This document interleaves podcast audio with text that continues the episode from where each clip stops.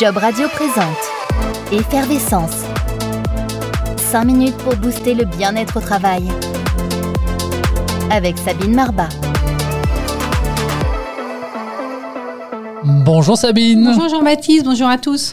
Sabine, tout de suite, je rentre direct dans le vif du sujet. Pourquoi le bien-être au travail est-il si essentiel? Bah, en deux mots, hein, Jean-Baptiste, c'est parce que on y passe beaucoup de temps au travail et donc finalement, si on veut avoir un bien-être dans notre vie en général, il faut qu'on ait un bien-être dans notre travail. Est-ce que c'est possible de réussir à mesurer son niveau de bien-être au travail et comment on s'y prend? Oui, tout à fait. On en a parlé tout, tout début, là je vais le redire en synthèse, c'est finalement regarder régulièrement notre niveau d'énergie. Je demande aux gens de mettre une note entre 0 et 10. C'est quoi euh, en ce moment votre niveau d'énergie par exemple? On peut regarder l'envie d'aller au travail. Si je continue à avoir envie d'y aller, c'est que ça va. Si j'ai plus envie d'y aller, il faut regarder. Pareil, entre 0 et 10. Voilà, on peut essayer de noter. Vous voyez, j'accompagne des gens euh, régulièrement et euh, je leur dis, mais regardez tous les lundis votre niveau euh, d'envie. Dès qu'il est en dessous de, bah, je sais pas, de 6, bah, c'est qu'il y a quelque chose à faire. Mhm. S'il est à 8, c'est OK. On n'est pas obligatoirement tout le temps à 10 non plus. faut se dire, c'est quoi mon niveau acceptable pour moi? Améliorer son bien-être au travail, est-ce qu'on peut le faire seul? On a besoin d'être accompagné alors, on peut tout à fait le faire seul si on a bien compris tous les principes, si on a écouté tous les podcasts et que si on a compris, on peut le manager seul. Puisque finalement, c'est manager un chiffre. Vous voyez, c'est manager, par exemple, le lundi. Est-ce que je suis au-dessus euh, de 7, par exemple Et comment je fais pour revenir à 7 Donc oui, on peut. Parfois, on va pas y arriver parce qu'on n'a pas la prise de recul nécessaire. Donc souvent, si on n'y arrive pas seul, c'est qu'on n'est pas capable de prendre le recul, de détricoter tout ce qu'on a dans la tête, nos émotions, les faits, les actions. Donc c'est là qu'on va avoir besoin d'aide. Sabine, est-ce qu'il y a des habitudes, des attitudes gagnantes, des rituels à mettre en place pour favoriser et conserver son bien-être au travail dans la durée? Tout à fait. Déjà, le premier, c'est, euh, je dirais, de savoir euh, le niveau. Donc régulièrement de faire un point avec soi-même et de faire un point en se posant et en prenant du temps. Voilà, moi je pense que c'est le rituel le plus important. Euh, La deuxième chose, je dirais, dans l'habitude gagnante, c'est d'oser objectiver quand ça ne va pas, qu'il va falloir que je fasse quelque chose. C'est pas l'environnement qui va le faire à ma place. C'est la deuxième chose à comprendre, c'est que si ça va pas, je peux agir.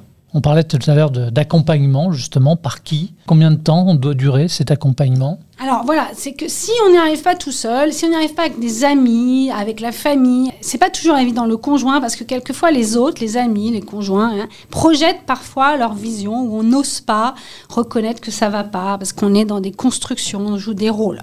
Donc quand on n'a pas ça, c'est bien de faire appel à quelqu'un de neutre, extérieur, qui va pas projeter des choses, qui va être vraiment miroir et qui va aider à accoucher de la pensée. Donc là, pour se faire, euh, c'est là que c'est intéressant de se faire accompagner. Et c'est pas obligatoirement très long, parce qu'on dépend en fonction de où on en est. euh, soit ça va être euh, une séance de pour poser sa pensée, soit ça va être plus pour lever des blocages.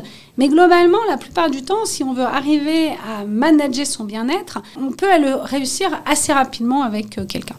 Et par qui? Alors par qui? Ben, On peut prendre des coachs. Alors ce qui est important quand on choisit quelqu'un, coach ou thérapeute, c'est d'avoir quelqu'un avec qui on a confiance, avec qui on va pouvoir lever tous les masques. Et puis il faut choisir quelqu'un qui va être vraiment aligné, c'est-à-dire quelqu'un qui lui-même finalement, on va dire, incarne un petit peu ces valeurs-là. hein. Voilà, demander aussi euh, la méthode, il faut regarder un petit peu ce qui va être prévu, vous voyez. Et il faut y aller en confiance. Je dirais que c'est vraiment un choix de se faire accompagner par quelqu'un en qui on a confiance, faire confiance à son ressenti, puisque c'est une grosse partie en dehors des outils qui va faire la réussite. En l'occurrence, il s'agit de faire confiance à une personne qu'on ne connaît pas. Exactement, voilà, tout à fait. Mais ça n'empêche pas une enquête hein, avant de faire confiance. Évidemment. Accepter de se faire aider, ça demande un investissement personnel, pécunier. Tout le monde ne peut pas se le permettre, Sabine. La première chose, souvent, les gens ils se disent euh, oui, mais c'est pas normal, je devrais réussir. Parce qu'il y a plein de gens, euh, c'est un peu les, les gens qui sont nuls, qui se font accompagner. Alors que c'est faux, puisque les grands sportifs de haut niveau se font accompagner pour réussir, les grands leaders euh, dirigeants se font accompagner pour réussir, donc c'est l'inverse. Ça, c'est le premier truc. L'investissement temps. Oui, et pécunier. Je dirais le temps et l'argent, parce que l'argent, c'est en fait du temps transformé. C'est toujours une grande question parce que même si j'en ai pas beaucoup, ça dépend sur quoi je le mets, mon argent. Est-ce que je le mets sur un achat d'un téléphone hein, Parce que quand on regarde le prix d'un téléphone, vous pouvez faire accompagner pour le prix d'un iPhone, par exemple. C'est euh, je pars une semaine en vacances et je reviendrai, je suis aussi fatiguée, ou le prix de cette semaine, je le mets sur l'accompagnement. Après, si je n'ai pas du tout, du tout, effectivement, il y a quand même plein de choses qui sont aussi en ligne. Je peux lire des livres, je peux aussi compléter légèrement par une séance. C'est pas non plus énorme. Hein, si je regarde par rapport au prix d'un concert, faut regarder toutes les choses. Hein. Quelquefois, il y a des gens, ils fument. Si vous regardez la quantité de cigarettes et le coût d'une cigarette, bah, vous pouvez vous payer peut-être une séance en un mois, vous voyez. Donc, je pense que cette histoire d'argent, il faut remettre en perspective d'autres choses matérielles que je dépense et dire bah, peut-être que là, je fais un effort pour le donner à moi-même. Parce que l'argent, il va pas au thérapeute, au coach, etc. L'argent, c'est en fait à moi-même que je le donne quand je paye. Parce que ça veut dire que je mets de l'argent sur ma propre valeur.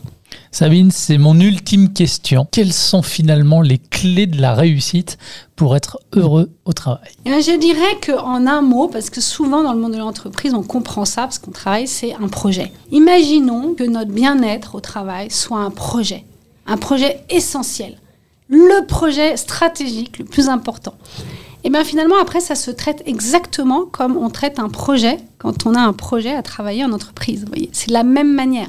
Donc c'est assez simple en fait. Mais il faut s'occuper de soi-même et de son bien-être aussi bien qu'on s'occupe de celui des projets en entreprise ou euh, du reste.